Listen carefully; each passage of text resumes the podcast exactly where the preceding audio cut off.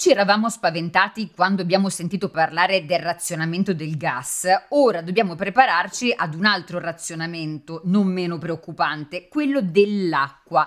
Lo stress idrico ci costa miliardi tra agricoltura, turismo e industria. Nel 2022 solo il settore agricolo ha perso 6 miliardi di euro. Un po' è dovuto al clima che cambia e alle piogge che non arrivano e su questo ci possiamo fare poco, anche se qualcosa ci possiamo fare. In più mettiamoci che spendiamo circa 60 milioni all'anno di infrazioni comunitarie a causa delle infrastrutture idriche che non abbiamo oppure che abbiamo ma chiaramente non sono a norma e questo mi fa piuttosto arrabbiare.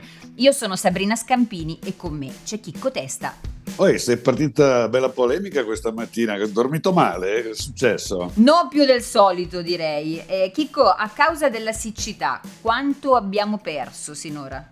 Eh, I numeri li hai già dati tu, poi bisogna aggiungerci un altro numero che è la mancata produzione idroelettrica l'anno scorso abbiamo perso 17 terawattora, lo so che a te questi numeri non dicono niente. Vabbè, non, so... solo a me, non solo a me, cioè eh, voglio dire chi ci ascolta non è allora, che può diciamo, fare... Di, 17 eh. miliardi di kilowattora, un'ira di Dio che abbiamo dovuto produrre con dei combustibili o con, o con il gas o con il carbone. Diciamo che anche qui possiamo calcolare 4-5 miliardi che, di, di, mancata produzione idroelettrica che abbiamo dovuto pagare. No, mi fa sorridere che ogni puntata esce che noi usiamo chissà quanto carbone, cioè pensavamo di andare nel futuro, continuiamo a usare carbone su carbone, carbone perché non il carbone è cresciuto, è cresciuto, del 6% nel 2022.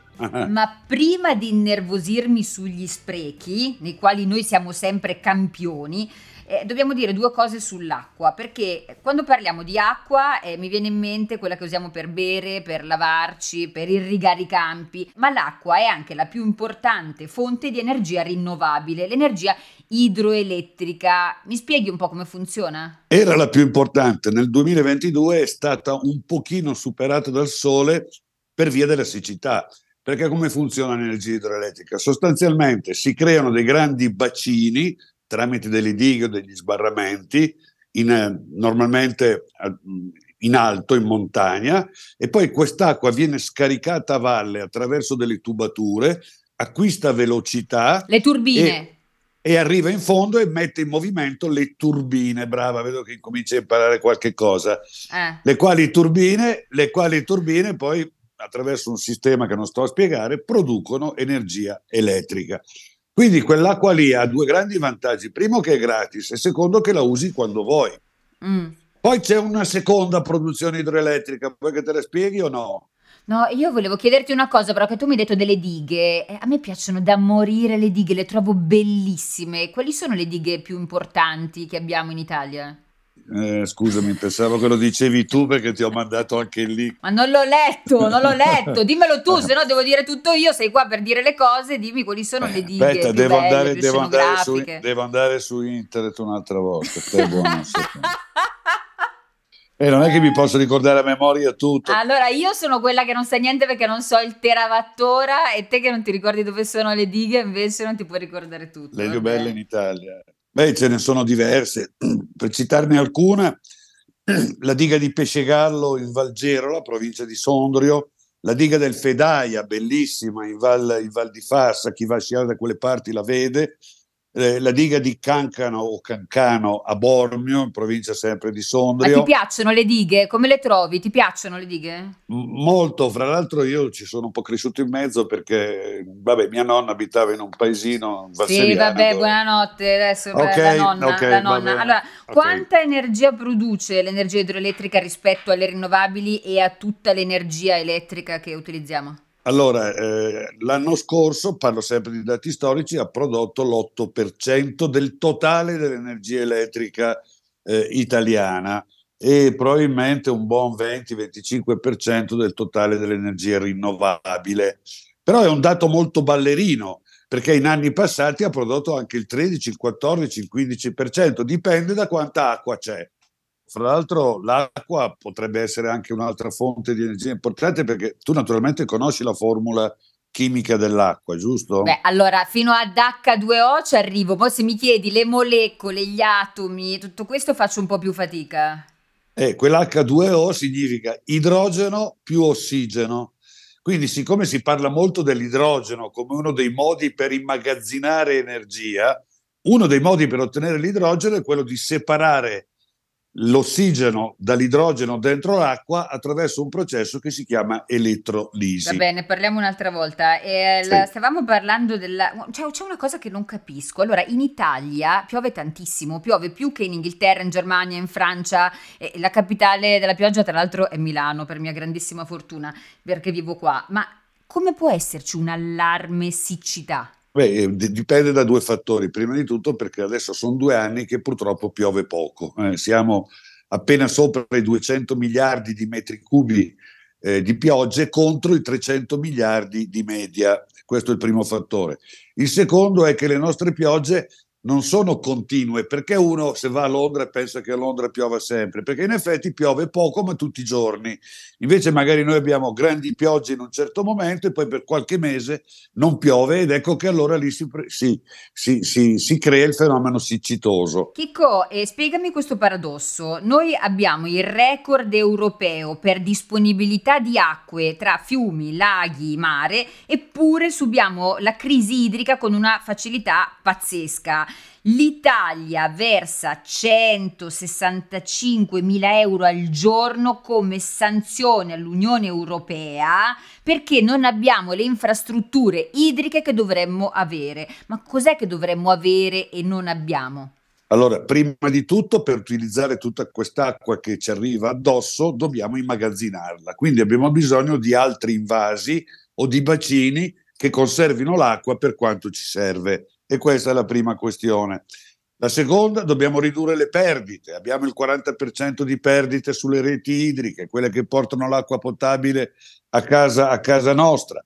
La terza cosa, ed è questo il motivo principale per cui paghiamo quei 165 mila euro è che dovremmo riutilizzare l'acqua depurata, cioè l'acqua una volta usata da te va in una fognatura, la fognatura va a un depuratore, il depuratore pulisce l'acqua e la immette o in mare o nei laghi o nei fiumi. E invece... Quell'acqua invece potrebbe essere riutilizzata per l'agricoltura. Ci sono già degli esempi anche in Italia, per esempio a Reggio Emilia. Perché in Italia non ci sono gli investimenti pubblici sull'acqua? Cioè del PNRR si investe soltanto l'1-2% e intanto paghiamo 60 milioni all'anno di multe, ma non mi sembra una cosa intelligente. No, hai perfettamente ragione. La, I numeri del PNR sono, sono, troppo, troppo, troppo bassi.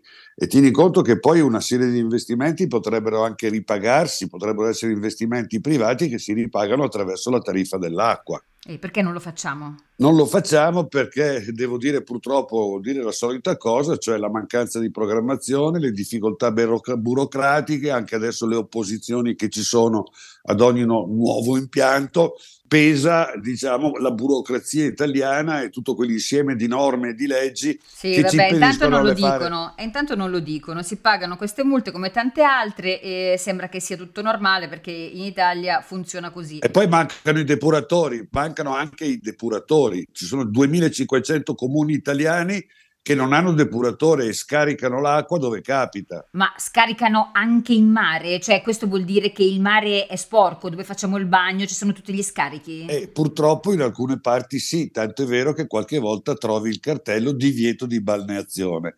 90 su 100 dipende dal fatto che le fogne finiscono direttamente in mare anziché essere depurate. Ma che orrore!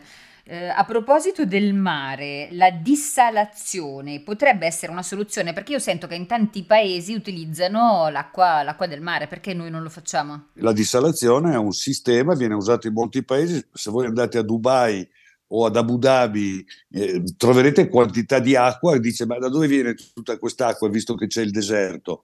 Viene dal mare il problema è che il costo della dissalazione dipende molto dal costo dell'energia. Ci vuole molta energia per togliere il sale dall'acqua e da noi il costo dell'energia è alto. Allora eh, oltre a lamentarci per eh, quello che il paese non fa per noi, eh, vorrei lamentarmi anche di quello che noi non facciamo per il paese, perché siamo degli spreconi d'acqua, cioè ogni giorno in Italia ognuno di noi consuma 245 litri di acqua, siamo al primo posto in Europa per i consumi, a parte che mi sembra una cifra enorme, cioè che ogni giorno io consumo 245 litri d'acqua, boh, non mi sembra, ma poi oltre a questo siamo quelli che consumano di più, ma perché? Perché? Allora, eh, guarda che non è difficile arrivare a 245 litri, se calcoli che ogni volta che scarichi il tuo VC sono 20-30 litri che se ne vanno, che una doccia di 4 minuti sono altri 40-50 litri, poi c'è chi fa il bagno,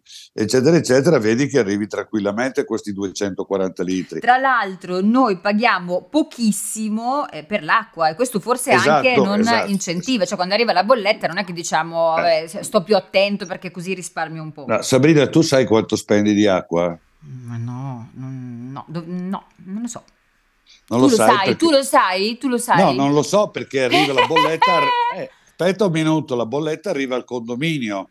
Eh. Ah, e quindi non lo sai, beh, comunque è una cifra molto molto bassa. Questo è uno dei motivi degli sprechi, perché ovviamente tu ti preoccupi di quanto spendi di, di, elettricità, di telefono o di altre cose di benzina, no? invece lì non te ne preoccupi perché alla fine si tratta di 100-150 euro all'anno. Allora io so che la, la, la, spesa media per una famiglia di tre persone è di 176 euro in Italia. Tra l'altro è incredibile che noi invece siamo i primi consumatori d'Europa di acque minerali, cioè spendiamo 150 euro all'anno di acqua minerale. E questo è completamente assurdo, assurdo, perché l'acqua che arriva dalle nostre case nel 90% dei casi è un'ottima acqua, viene potabilizzata, igienizzata ed è quindi di ottima qualità.